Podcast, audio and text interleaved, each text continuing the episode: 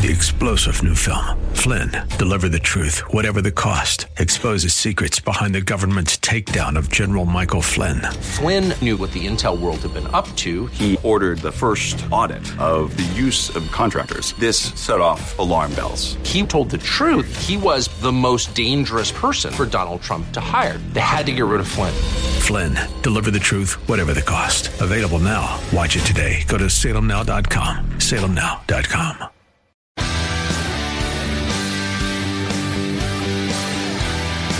Are you looking for truth from God's Word that you can understand and apply to your life? You'll find it today on Make It Clear with Dr. Stan Ponz, Bible teacher and president of Clarity Christian College, formerly known as Florida Bible College. Listen now as Stan makes it clear.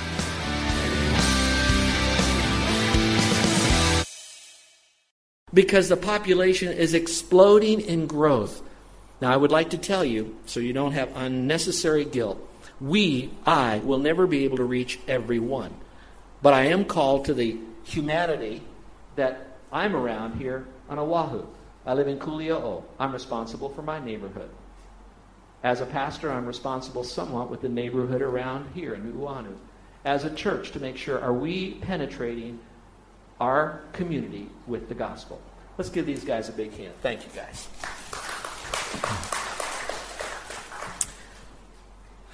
You know who our enemy is. You have what we call the world system, the flesh, that's you and me sometimes, that's that Adamic nature of ourselves, and of course, Satan. One writer called it this way We have an external enemy, which is the world, we have an internal enemy, which is the flesh, and we have an infernal enemy, which would be Satan. Now remember this world map that we had here? Jesus was in the world, but he's not of the world. God says, I'm to be in the world, but I'm not of the world. There are two extremes that we have to avoid. Number one is isolation. Isolation.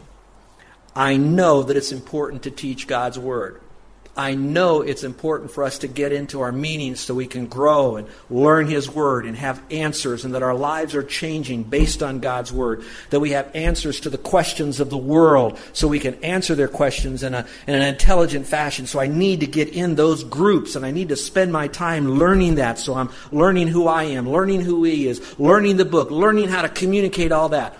But, friends, listen very carefully. Sometimes we can become a career Bible student and we can miss the whole purpose we're doing this is to glorify the Lord by going into the world and communicating the gospel. We create an isolationist thing. I don't want to be like the world, so I want to separate from the world. So we so separated from the world that the most we might do is invite someone to a meeting where maybe the message is given, clear or not. And so we have a problem. Isolationism is a very dangerous thing that we have.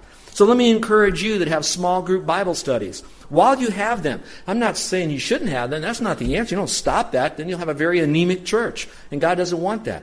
But while you're doing that, get into that holy huddle of yours and with those people, begin to think about what you could do as a group to reach out. Are the people being taught how to share the gospel themselves? When you sense a lost person, are you building a bridge with them to help them come to faith in Jesus Christ? The biggest question is, is are you doing all that you believe God wants you to do, corporately and individually, in that group, to reach people for Christ? I, I can't judge you, and I'm not going to judge you. I promise you that. All I can do is pose the question, and those of you that are mature and want to get that, you're going to say, all right, are we really doing enough? Think about it. Whether it's a Sunday morning class or a church event or ministry, whatever it might be, are we doing what we really can? And if you sense as a group comes together that you are, then you celebrate that and make sure you don't slide back from that. So you just go to the Lord on that. But isolationism is not the answer. The second thing we have to be careful be careful of is imitation. Just like we don't want to isolate from the world, sometimes in our desire to reach the world, we begin to imitate the world. That's why I say it's important for us to engage the world, but not to embrace the world. So you say, Ooh, if I am to uh, engage the world and I'm not supposed to imitate the world, watch this now. How do I insulate myself from the world? Now, I don't know if we have any firefighters that are here, but this is as little I know of firefighters is that when they go into a fire, they have to make sure a lot of things are happening. First, they have to have an insulated suit. Then they have to have a mask because they know there's poison gases that are emitted during that fire, the smoke, etc. They know they have to protect their eyes, so they have a special shield. They have a communication system just in case something happens in the building and they get disconnected from a source that's out there to give them protection or provide resources for them. So there's a lot going on. But the answer isn't, I'm going to just go into the fire and live any way that I want because I'm a fireman. No, you get yourself insulated. The other thing you don't do is you don't run away from fire because, oh, it's hot, I might get hurt, and I don't want to do that because I'm too good for that, and I sure shouldn't do that. I don't do that either. We insulate ourselves. And how do we do that? By spending time in the Word, our quiet time, with the purpose of not just being informed, but being transformed. We spend time in prayer, communication to the one who is sending us into a world that's on fire and not for God. We spend time fellowshipping with other firemen, so we're learning how to do this, and we're kind of a band of brothers and a band of sisters and a band of brothers and sisters doing this. So, all together, we don't isolate, we don't imitate, but we do biblically insulate to reach this world. So, that's where I go. Let's answer the second question why do I go?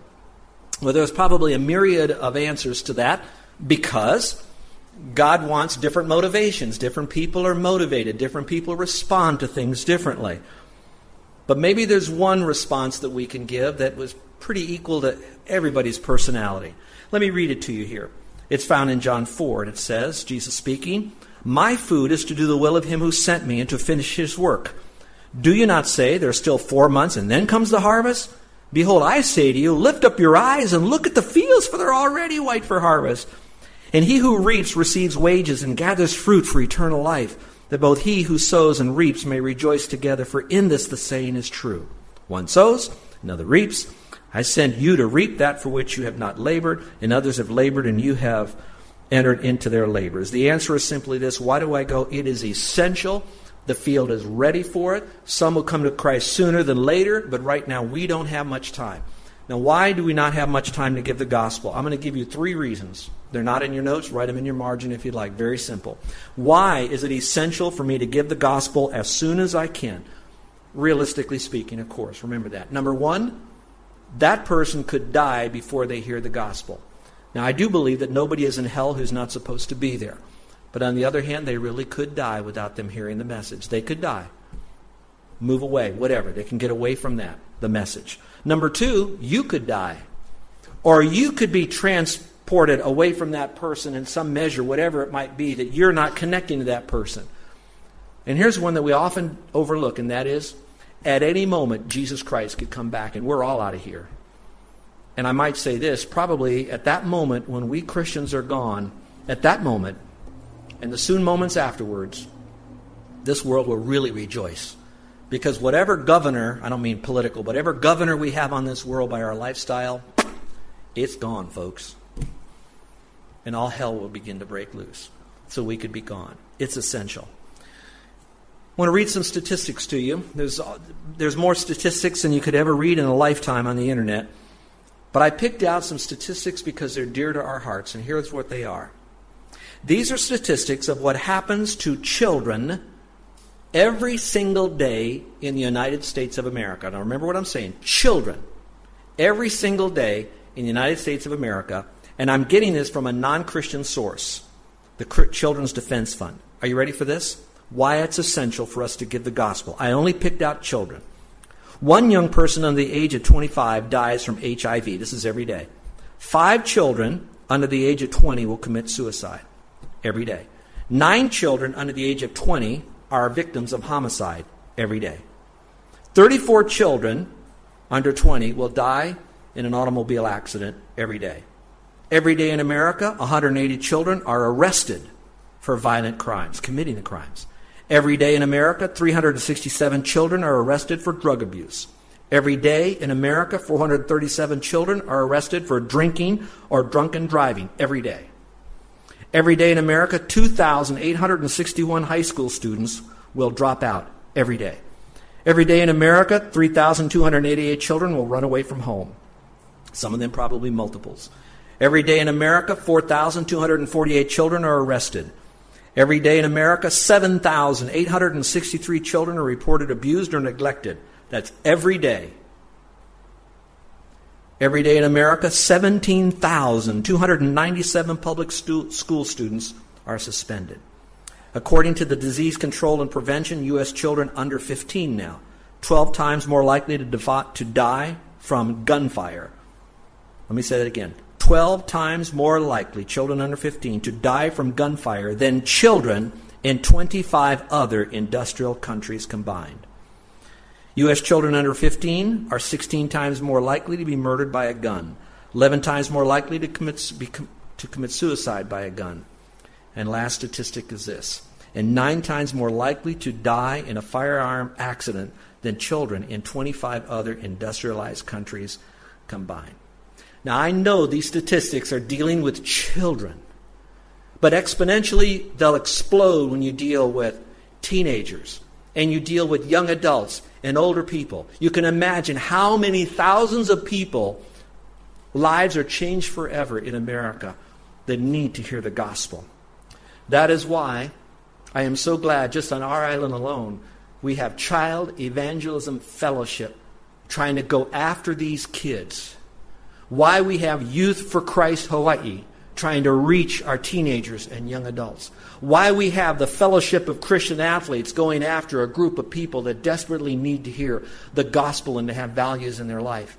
I am so excited about what's being done, even through our own church and the potential that we have.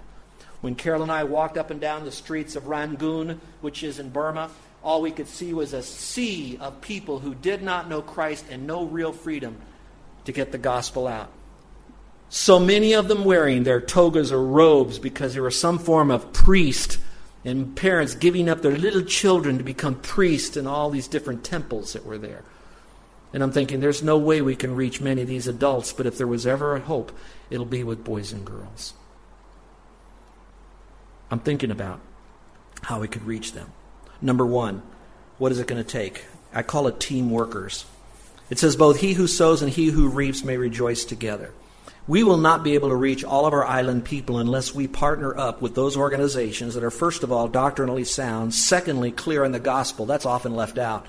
We'll be very careful about the doctrine, but then we hang around people that are unclear on the message of the gospel. And so we have to have both of those, and we need to partner with them. We need team workers.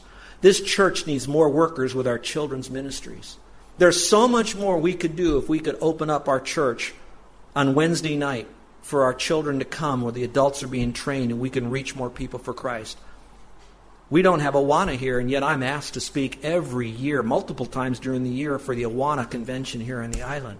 But we don't even have it in our church. You might say, why don't we have it? It's not because we don't want it. It's because I don't have enough parents that are willing to say, you know what, I've got a lot of other stuff going on in my world. I'm so involved in all these team stuff with my kids after school. Maybe I need to slow our world down, learn how to work with Awana, and offer it on a nighttime or a Sunday night or a midweek or something. To reach the community of kids who mom and dad won't go to church, but the children, hey, they'd love to get rid of those kids so they can go do their stuff. Well, we can't reach parents, but maybe we could reach the kids. And it's funny how sometimes you reach the kids, you reach the parents. But we have to be team workers and work this together.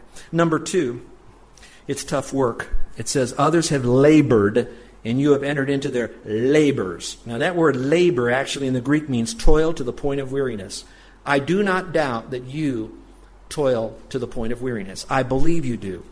The real question is when you toil to the point of weariness, is it really about winning people to Christ and discipling them afterwards? I don't know. I'm not on a rank I'm not ranting with you. I'm just trying to awaken some of us to this. How do I go? Well, John 20, 21 says this. So Jesus said to them, Peace to you, as the Father has sent me, I also send you. And it goes on to say, And when he had said this, he breathed on them and said, Receive the Holy Spirit. Now, I don't have to wait for the Lord to breathe on me to get the Holy Spirit. The moment I trusted Christ as Savior was almost like the breath of God placed within me, the Holy Spirit, just like that when I trusted Christ. So all power has not, I'm not waiting for more power from God. All power that I need to communicate the gospel with my personality and my imperfections has been given to me through the Holy Spirit. I have all the power to do that. He promised that He would come, and He came. He says that when you go, I will go with you, in you and with you. Isn't that cool? The Lord goes in us through the Spirit and with us as who He is when I go out to make disciples of all nations. That's all power. I'm looking out at our own group here. I don't know everybody, so would you? I'm apologizing ahead of time if I leave you out. But I want to talk to you about a couple of people that embraced the biblical teaching of this message that are seated right here in this sanctuary today with us.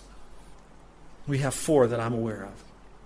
These are four men with their wives who, somewhere along in their journey with God, heard these truths. Maybe not in the same little three point message, but somewhere along the line, something was going on in their world, and they said, Lord, I want to do everything. I want to live my life totally for you. I'm willing to go and be and do anything you want. And somehow God brought to them an understanding to come to Hawaii.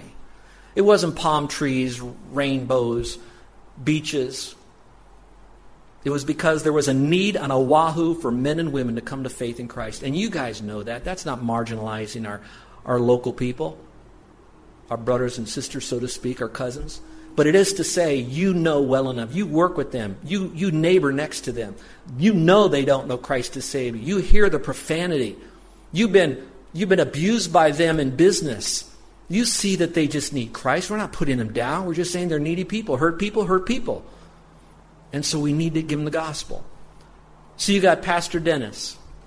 Goes to the Philippines, works over there as a missionary, does his work, comes back here with his wife, comes into the church, and what the former pastor here says, I'll do whatever it takes. I want to reach island people for Christ. And through the course of some mentoring, boom, he's on staff. One of our most outstanding staff people and dear friend of us. And then I think of Charlie and Pam. I was in their home, stayed in their home, Carol and I, saw their ministry, saw the profound influence they had in Tennessee, watched what he did to plant churches, followed his ministry for over 35 years, mentored him when he began. Somewhere along the line, God placed within him a heart for the local people. And those of you who have been with Charlie personally, you know he and Pam love you. And so they came with no promise from me that I'd give him any money. The only promise they got from me is that I'd work them to death here. And they're there. But but they follow this message. I'll go whatever it takes. I'll give up whatever I have to. I'll give up my kids, my my my, my grandkids. I will come to this island and restart with my son because I want to reach people. I think of Scott Wells, who hears me one time at a marriage retreat in South Texas, and he says, Man, I want to reach those island people. I have no money. I got all these kids. I have no promise of a job, but I'm going. I'm going to follow God's call. He came here. God promised him or blessed him with a job. He's now teaching. You love him, his wife, his children. You know that. I'm thinking of Brian and Josie. I can't go down the Pauoa area and look at the house that Brian stayed in when he came off the, the plane in his little tiny house that in order to, to, to, be in the room to sleep, he had to open his bed just to, to lay down because he couldn't walk in the room in any other way other than fold up his bed. Little tiny refrigerator, paying six or seven hundred dollars a month, putting his food out in another cabinet only to have it stolen at night by people in the house. And he never once, never once said, I want to go back to Washington State. I came here because I love you. Now, you might think, well, you're puffing all these guys. No, I'm just telling you stuff that they won't probably tell you very much. But they came here for our island people. They came here for your friends, the children that your children play with. And they're not they're not some super whiz bang guys. They all stink under their arms like I do. But they all love each other and they love you. And what I'd like to say is that the best is yet to come for our church. Because while we might not be called to go to Maui or Kauai, we are called to reach our people.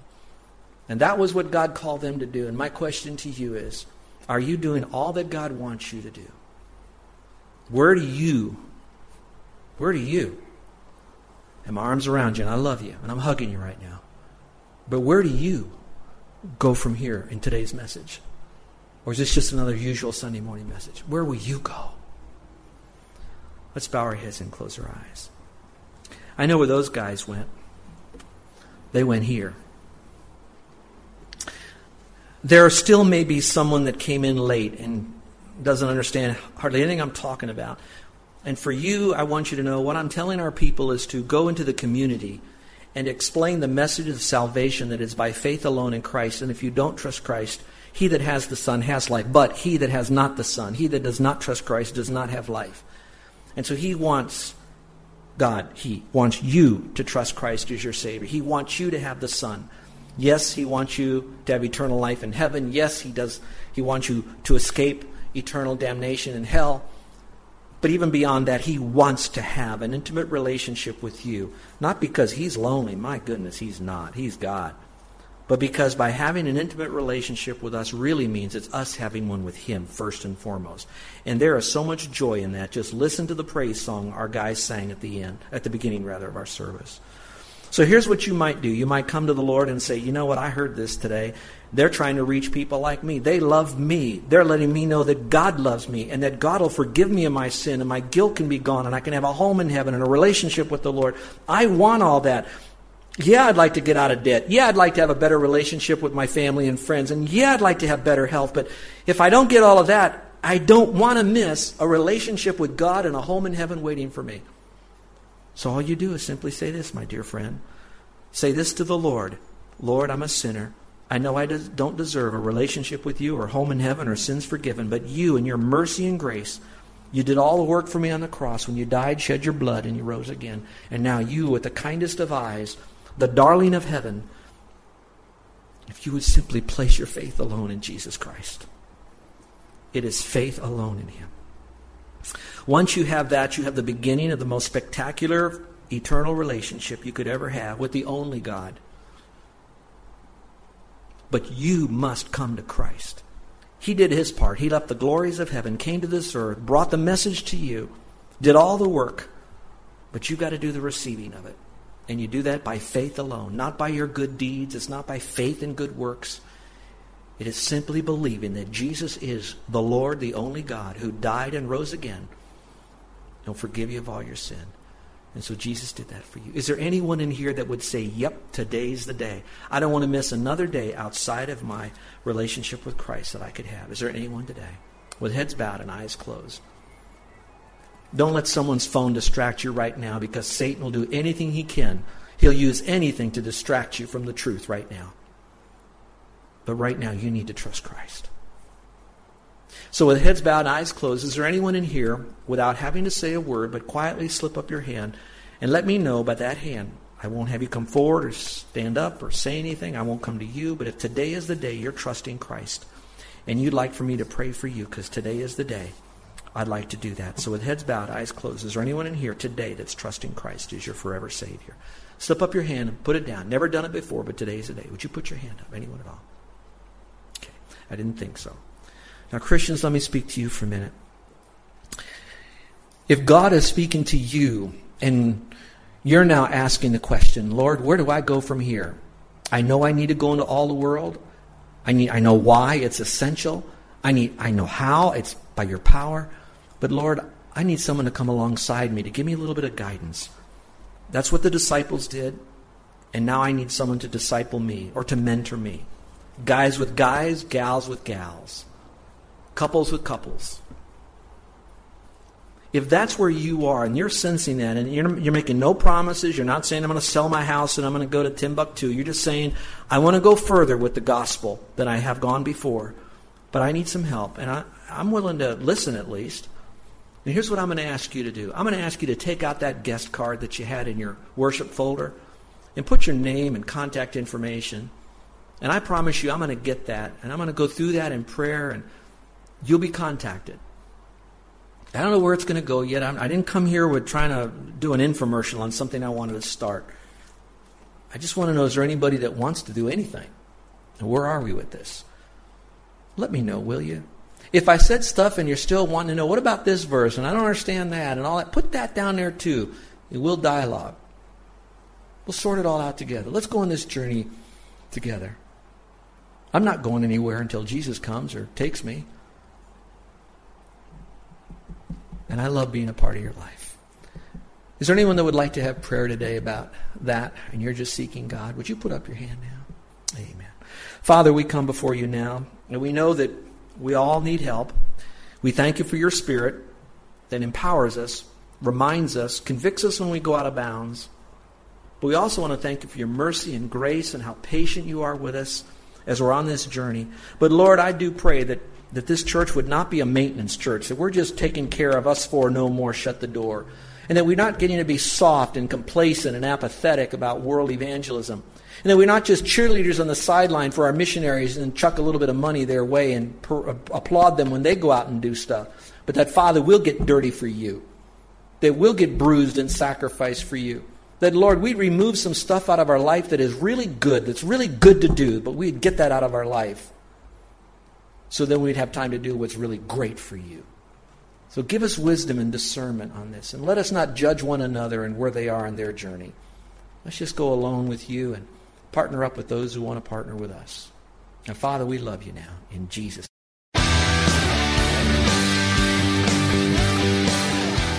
This is Joe Ponz, and I want to thank you for listening to Make It Clear with the teaching of Dr. Stan Ponz, founder of Make It Clear Ministries and president of Clarity Christian College. Make It Clear is dedicated to taking the Word of God with clarity into every person's world. It's the support of listeners like you who make the ministry of Make It Clear possible. You can provide your tax deductible gift to Make It Clear online by going to makeitclear.org. That's makeitclear.org. Thank you for helping us make it clear. If you would like to have Dr. Ponz speak at your church or event, please email us at tellmemore at makeitclear.org. That's tellmemore at makeitclear.org. Thank you, and remember to make it clear.